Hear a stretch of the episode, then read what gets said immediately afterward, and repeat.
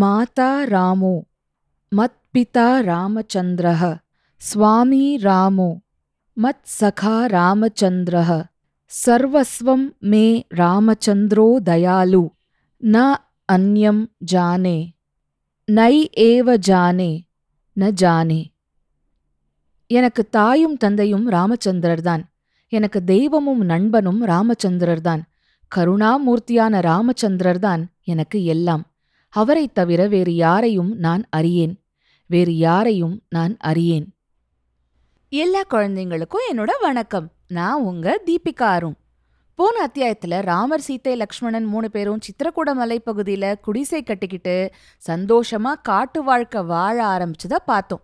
இப்போ அயோத்தியில் என்ன நடந்துட்டு இருக்குன்னு பாப்போம். ரொம்ப சோகத்தோட சுமந்திரர் மூணு நாள் பயணம் பண்ணி அயோத்திக்கு திரும்பி வந்து சேர்றாரு. அவரோட ரதத்தை பார்த்ததுமே நூற்றுக்கணக்கான மக்கள் ஓடி வந்து ராமர் எங்க? ராமர் எங்க? அப்படின்னு ஆர்வமா கேக்குறாங்க. ராமர் தம்பியோடையும் மனைவியோடையும் கங்கையை கடந்து அக்கறைக்கு போயிட்டார். எனக்கு விடை கொடுத்து அனுப்பி வச்சிட்டாரு அப்படின்னாரு சுமந்திரர். ஐயோ என்ன கொடுமை இது? இனிமே நாங்க ராமனை எப்போ பாப்போம் அப்படின்னு ஜனங்க அழ ஆரம்பிச்சிட்டாங்க. சுமந்திரர் அரண்மனைக்கு போய் நேரா தசரதரை பார்த்தாரு. தசரதர் இன்னும் நோய்வாய்ப்பட்டு தளர்ந்து படுத்த படுக்கையா கிடந்தார். மன்னரை வணங்கி வாழ்த்திட்டு சுமந்திரர் ராமர் கங்கையை கடந்து அந்த பக்கம் இருக்கிற வனப்பகுதிக்கு போயிட்ட விவரத்தை சொன்னார். தசரதர் துக்கம் தாங்காம வழக்கம் போல மயக்கம் போட்டு அப்புறம் முழிச்சுக்கிட்டு புலம்ப ஆரம்பிச்சார். ஐயோ அரண்மனையில விருந்து சாப்பாடு சாப்பிட்ற ராமன் காட்டுல போய் என்னத்தை சாப்பிடுவான்? சுகமா வாழ்ந்தே பழக்கப்பட்ட சீத்தை எவ்வளவு கஷ்டப்படுவா?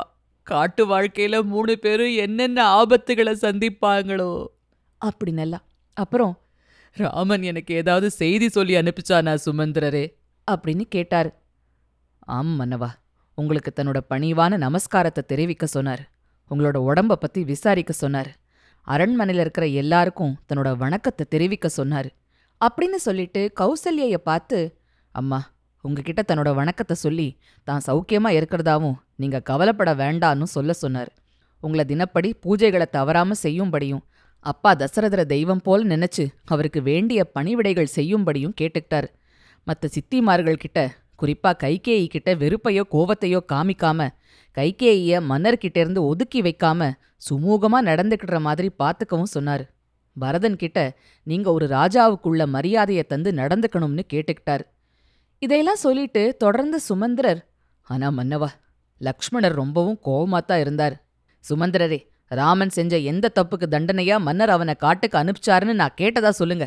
கைகேயி பின்னாடி ஒளிஞ்சுக்கிட்டு மன்னர் ஒரு அதர்மமான காரியத்தை செஞ்சதால இப்போ நாங்க எல்லாரும் கஷ்டப்படுறோம். அவரே சொந்த புத்தி கொண்டு இந்த தீர்மானத்தை செஞ்சிருந்தாலும் கூட அதுவும் பெரிய அநீதிதான். இதுக்காக அவர் கடுமையான எதிர்ப்பை சந்திக்க வேண்டியிருக்கும். ஆகவே மன்னரை நான் என் அப்பாவாவே மதிக்கல. எனக்கு ராமன் தான் சகோதரன். நண்பன் உறவு அப்பா எல்லாமே அப்படின்னு லக்ஷ்மணர் உங்ககிட்ட சொன்னாரு. சீதை எப்படி இருந்தா? ஏதாவது சொன்னாளா? மன்னவா சீதை தன்னையே மறந்தவளா கல்லு மாதிரி நின்னுட்டு இருந்தா. அவ ஒரு வார்த்தையும் பேசல. முகத்துல தாங்க முடியாத வேதனை தான் தெரிஞ்சுது. அவ கண்ணுலேருந்து தண்ணி ஒழுகிக்கிட்டு இருந்தது. அப்படின்னாரு சுமந்திரர். தசரதர் ஐயோ படுபாவி கைகேயி மேலே எனக்கு இருந்த மோகத்தினால. யோசனை எதுவுமே பண்ணாம அவ சொன்ன எல்லாத்துக்கும் நான் மடைய மாதிரி ஒத்துக்கிட்டேனே.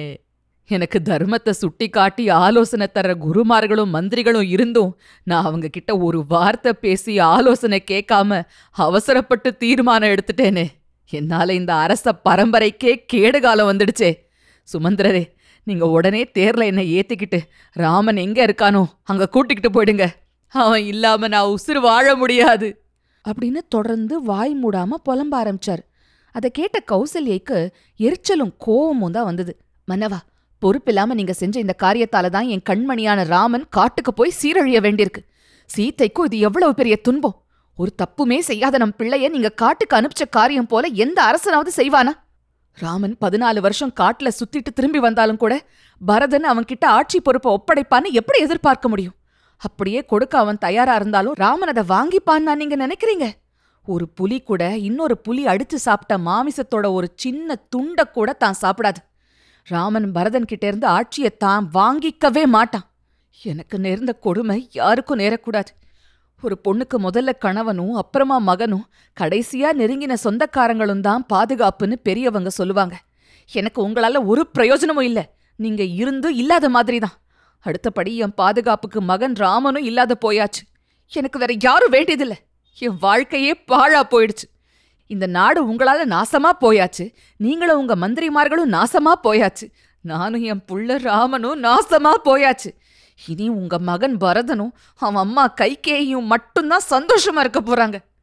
இப்படியெல்லாம் கௌசல்யை வயிறெறிஞ்சு பேசினதை கேட்ட தசரதர் இன்னமும் நொந்து போயிட்டார். அவருக்கு பெரிய மனசோர்வாயிடுச்சு. ரொம்ப நேரம் பெருமூச்சு விட்டுக்கிட்டே இருந்த அவர் கொஞ்ச நேரம் போனதும் கௌசல்யைய பார்த்து கௌசல்யா உன்னை கை கூப்பி கேட்டுக்கிறேன். தயவு செஞ்சு என் மேல கருணை காட்டு. நீ எப்பவுமே அடுத்தவங்க கிட்ட பிரியமாவும் அனுசரணையாவும் பேசுறவளாச்சே. ஒரு கணவன் யோகியனாவோ அயோக்கியனாவோ இருந்தாலும் அவனை தெய்வமா நினைச்சு பாத்துக்கிற நம்ம தார்மீக பாரம்பரிய வழியில வந்தவளாச்சே நீ. என்ன மாதிரி துக்கத்துல மூழ்கி இருக்கிறவங்கிட்ட நீ இவ்வளவு கடூரமான வார்த்தைகளை பேசுறது தர்மமா? நியாயமா? சொல்லுமா? அப்படின்னு ரொம்ப பரிதாபமா கேட்டாரு. அவ்வளவுதான். அதை கேட்டதும் கௌசல்யைக்கு மனசுல ரொம்பவே குற்ற உணர்வு வந்துடுச்சு. அவ கண்கள்லேந்து கண்ணீர் அருவியா பொழிய குனிஞ்சு தன் தலைய தசரதரோட குவிஞ்ச கைகள் மேல வச்சு மன்னா உங்க பாதம் பணிஞ்சு கேட்டுக்கிறேன். என்ன மன்னிச்சிடுங்க. சொல்லப்போனா நான் இப்படிலாம் பேசினதுக்கு உங்க மன்னிப்பை பெறக்கூட தகுதி இல்லாதவதா நான் என்ன செய்வேன்? தாழ முடியாத துக்கம் வந்ததுன்னா அது கல்வி கேள்வி தர்மம் துணிச்சல் எல்லாத்தையும் அழிச்சிடுது. ராமன் நம்மளை விட்டு போய் அஞ்சு நாள் ஆயிருக்கு ஆனால் எனக்கு அது அஞ்சு வருஷம் ஆயிட்ட மாதிரி துக்கமாக இருக்கே. நான் என்ன செய்வேன்? அப்படின்னு சொல்லி அழுதா. இப்படி ஒருத்தருக்கு ஒருத்தர் பேசி சமாதானமாயிட்டாங்க. தசரதரும் கௌசல்யையும். ராத்திரியும் வந்தது. தசரதருக்கு தூக்கமே வரல. அவர் மனசுல ஏதேதோ பழைய நினைவுகள் பொங்கி கிளம்புது. கௌசல்யையும் துக்கம் வராம புரண்டு புரண்டு தான் படுத்துட்டு இருந்தா. அப்போ தசரதர் கௌசல்யை கிட்ட கௌசல்யா ஒருத்தன் தான் செஞ்ச கருமத்தோட பலனை அனுபவிச்சுத்தான் ஆகணும். ஒரு காரியம் செய்யும்போது அதோட நல்லது கெட்டதை சிந்திச்சு செய்யலனா அவன் ஒரு முட்டாள்தான் அப்படி எதையும் யோசிக்காம நான் சின்ன வயசுல அவசரப்பட்டு செஞ்ச ஒரு காரியத்துக்கான பலனை இப்போ அனுபவிக்கிறேன். அப்போ நான் வாங்கி கட்டிக்கிட்ட ஒரு சாபம் இன்னைக்கு வேலை செய்யுது. அந்த நிகழ்ச்சியை உனக்கு இப்போ சொல்கிறேன் நான் உன்னை கல்யாணம் செஞ்சுக்கிறதுக்கு முன்னாடி இளவரசனாக இருந்தப்போ இது நடந்தது. அப்போ எனக்கு வில் வித்தையில் ஒரு தனி திறன் இருந்தது. அதாவது தூரத்தில் கேட்குற ஒரு ஒலியை குறி வச்சு நான் அம்ப விட்டா அது துல்லியமா ஒலி எழுப்பின வஸ்துவை தாக்கும். ஒரு நாள் நான் சரியும் நதிக்கரையில் அர்த்த ராத்திரியில வில்லும் அம்பும் எடுத்துக்கிட்டு போய்கிட்டு இருந்தேன்.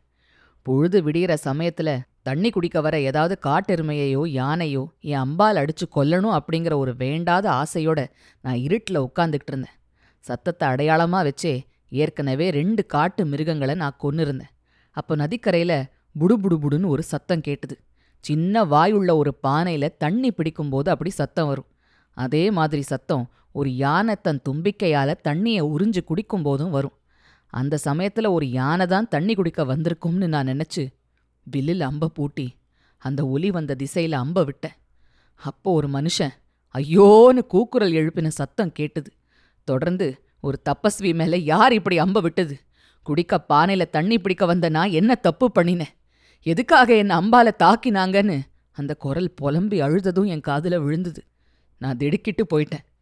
தர்ம நியாயத்துல ரொம்பவே பிடிப்புள்ள எனக்கு நான் அவசரப்பட்டு எப்பேற்பட்ட தப்பு பண்ணிட்டேன்னு வருத்தமும் வேதனையும் துக்கமும் வந்தது. என் தலை சுத்துச்சு. மயக்கம் போட்டு விழுந்துட்டேன். கொஞ்ச நேரத்திலேயே நான் எழுந்தப்போ பொழுது விடியற வெளிச்சம் வர ஆரம்பிச்சுது. நான் வில்லம்ப கீழே போட்டுட்டு குரல் வந்த இடத்துக்கு ஓடினேன். அங்க தலைவிரி கோலமா ஒரு இளைஞன் அம்பால தாக்கப்பட்டு ரத்தம் சிந்திக்கிட்டு மண்ணிலையும் தண்ணிலையுமா கிடக்கான். அவன் பக்கத்துல ஒரு பானை உருண்டு கிடக்கு. அவனுக்கு என்ன பார்த்ததும் நான் தான் ராஜகுமாரன் தசரதன்னு எப்படியோ தெரிஞ்சு போச்சு. அவன் என்கிட்ட வேதனையோட ஏ ராஜாவே நான் கண் பார்வை இல்லாத என் வயசான அப்பா அம்மாவுக்கு தாகத்தை தீர்க்க தண்ணி பிடிக்க வந்தேன். என்ன போய் இப்படி எந்த காரணமுமே இல்லாம தாக்கிட்டியே. உன் இந்த அம்பால நீ எனக்கு மட்டும் சாவ தரல. கண்ணு தெரியாத வயசான என் அப்பா அம்மாவுக்கும்ல சாவ கொண்டு வந்துட்ட. நான் வருவேன் வருவேன்னு எதிர்பார்த்துக்கிட்டு தாகத்தோட அவங்க தவிச்சுக்கிட்டு கிடப்பாங்களே. தசரதா நீ உடனே பானையில் தண்ணி பிடிச்சிக்கிட்டு அவங்க கிட்ட கொண்டு போய் கொடு. அவங்க சாபம் உன்னை தாக்கிறதுக்கு முன்னாடி அவங்க கிட்ட சொல்லி மன்னிப்பு கேளு. ஐயோ வலி தாங்கலையே. என் உசுறு போக மாட்டேங்குதே. மன்னா தயவு செஞ்சு என் நெஞ்சில் சொருகி இருக்கிற இந்த அம்பை பிடுங்கி விடுன்னு. அந்த மனுஷன் கதறினா. நான் குற்ற உணர்வோடு நடுங்கிக்கிட்டே அங்கே நின்னேன் அவன் வலி தாங்காம சுருண்டும் நெளிஞ்சும் கஷ்டப்பட்டான். மூச்சு வாங்குது அவனுக்கு. அவன் என்கிட்ட மன்னா நடந்தது நடந்து போச்சு. நான் என் மனசை சமாதானம் பண்ணிக்கிட்டேன். நீ இதோ இந்த ஒத்தையடி பாதை வழியா போனா என் அப்பா அம்மாவை பார்க்கலாம். தண்ணியை எடுத்துக்கிட்டு கிளம்புன்னு சொன்னான். பேச முடியாமல் அவன் பேசும்போதே மூச்சு திணறி அவன் இனி பழைக்க மாட்டான்னு தெரிஞ்சுது. அதனால அவன் மார்பில் சொருகி இருந்த அம்பை பிடுங்கி எடுத்தேன். எடுத்த உடனேயே அவன் உசுறு போயிடுச்சு. நான் தாங்க முடியாத துக்கத்தோட அங்கே நின்னேன். அப்புறம் வேற வழி இல்லாம பானையில தண்ணிய பிடிச்சு எடுத்துக்கிட்டு அவனோட அப்பா அம்மா இருந்த குடிசைக்கு போனேன். என் காலடி சத்தத்தை கேட்டதும் அந்த பெரியவர் மகனே வந்துட்டியா? ஏன் இவ்வளவு கால தாமதம்? கொண்டா தண்ணிய கொண்டா தாகம் தாங்க முடியலன்னார். நான் தயங்கி தயங்கி அவங்க கிட்ட போனேன்.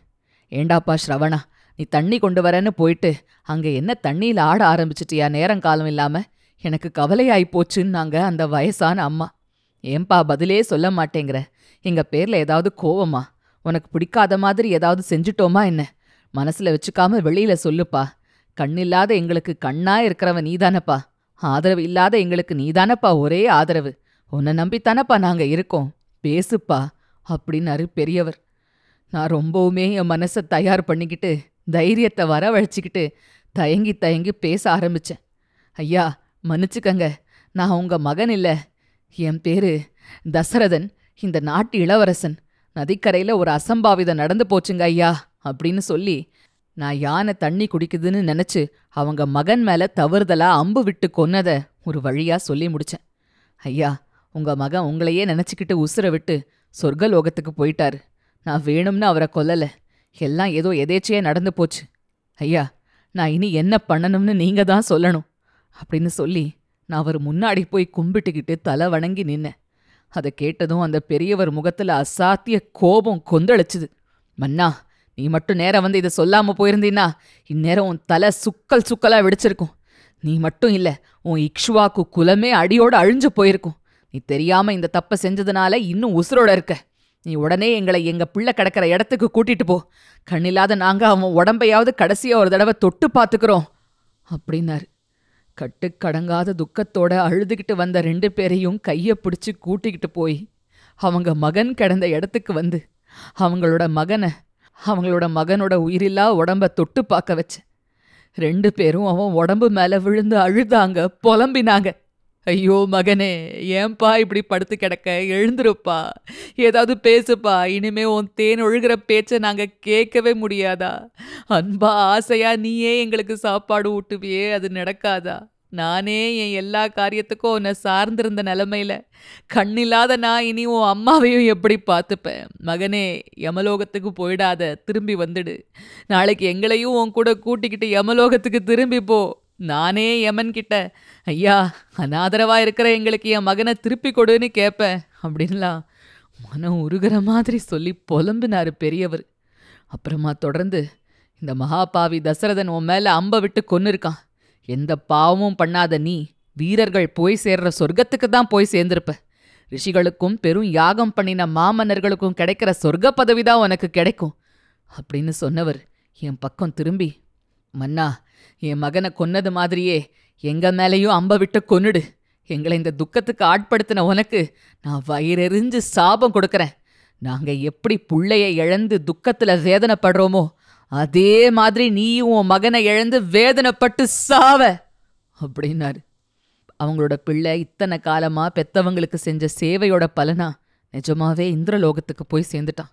அவன் தேவேந்திரனோட சேர்ந்து ஒளி வடிவத்தில் அங்கே காட்சி தந்து அப்பா நான் சொர்க்க பதவி அடைஞ்சிட்டேன். நீங்க இனிமேலும் துக்கப்பட வேண்டாம். நீங்களும் உடனே என் கூடவே வந்து சேர்ந்துட போறீங்க அப்படின்னு சொல்லிட்டு மறைஞ்சிட்டான். பெரியவர் தம் பிள்ளைக்கு நீர்க்கடனெல்லாம் செஞ்சார். நான் ஏற்பாடு செஞ்சு தந்த சிதையில மகனோட உடம்புக்கு தீ வச்சு தகனம் பண்ணின அப்புறம் அவங்க ரெண்டு பேரும் உடம்ப விட்டுட்டு ஒளி வடிவில் ஆகாய மார்க்கமா கிளம்பி மேலுலகம் போயிட்டாங்க. இப்படியா தசரதர் கடந்த கால கதைய சொல்லி முடிச்சாரு. கௌசல்யா அன்னைக்கு அந்த பெரியவர் கொடுத்த சாபம் இன்னைக்கு வேலை பண்ணிக்கிட்டு இருக்கு கௌசல்யா நீங்க தான் இருக்கியா? என் கண் பார்வை மங்குதே. நீ இருக்கிறதே தெரியலையே. கொஞ்சம் என்னை தொட. என் மனசெல்லாம் குழம்புது. நினைவு மங்கிக்கிட்டே வருது. யம தூதர்கள் என்னை கூட்டிக்கிட்டு போக வந்துட்டாங்கன்னு நினைக்கிறேன். ராமா ராமா நீ எங்க போயிட்ட? ஏ கௌசல்யா துர்பாகியவதியான ஏ சுமித்ரை நான் சாக போறேன். ஏ கொடுமைக்கார கைகேயி என்னோட எதிரியே. குலத்துக்கே கெட்ட பேரை உண்டாக்கிட்டியடி பாவி. நான் செத்தே போற. அப்படின்னு புலம்பிக்கிட்டே தசரதர் மயக்கமாயிட்டார். நடுராத்திரி தாண்டினதும் தூக்கத்திலேயே அவர் உயிர் பிரிஞ்சிடுச்சு. அடுத்த நாள் காலையில பொழுது விடிஞ்சுது. அரண்மனை வழக்கம் போல பாடகர்கள் வந்து அரசருக்காக பள்ளி எழுச்சி பாடுறாங்க. இசைக்கலைஞர்கள் வந்து வீணை வாசிக்கிறாங்க. என்ன இது? சூரிய வெளிச்சம் வந்தப்புறமும் மன்னர் படுக்கையிலிருந்து எழுந்திருக்கலையேன்னு மன்னருக்கு சேவை பண்ற பெண்கள் வந்து மன்னரோட உடம்ப தொட்டு பார்த்ததும் அவர் உசுறு போயிடுச்சுன்னு தெரிஞ்சு போய் ஓன்னு அழறாங்க. மன்னர மாதிரியே சோகத்துல ஆழ்ந்து ரா தூக்கத்தை இழந்த கோசலையும் சுமித்ரையும் விடியறதுக்கு முன்னாடி தான் கொஞ்சம் தூங்க ஆரம்பிச்சிருப்பாங்க போல இருக்குது. அவங்களும் அது வரைக்கும் படுக்கையிலிருந்து எழுந்த பாடில்லை. இந்த பெண்களோட ஓலக்குரலை கேட்ட சத்தத்துல தான் அவங்க முழிச்சுக்கிட்டாங்க. அவங்களும் எழுந்து ஓடி வந்து தசரதர் உடம்ப தொட்டு பார்த்து உயிர் இல்லைன்னு தெரிஞ்சதும் தரையில விழுந்து புரண்டு அழ ஆரம்பிச்சாங்க. கைகேயும் வந்து சேர்ந்துட்டா. அப்படி அந்த காலை நேரம் அரண்மனை முழுக்க சோகத்தாலையும் அழுகையாலையும் நிரம்பி வழியுது. மன்னர் காலமாயிட்டாருங்கிற செய்தி உடனே காட்டுத்தீ மாதிரி அயோத்தியில பரவ ஆரம்பிச்சுது. அந்த சோகம் இப்போ நாட்டு மக்கள் எல்லாரையும் சூழ்ந்துக்குச்சு.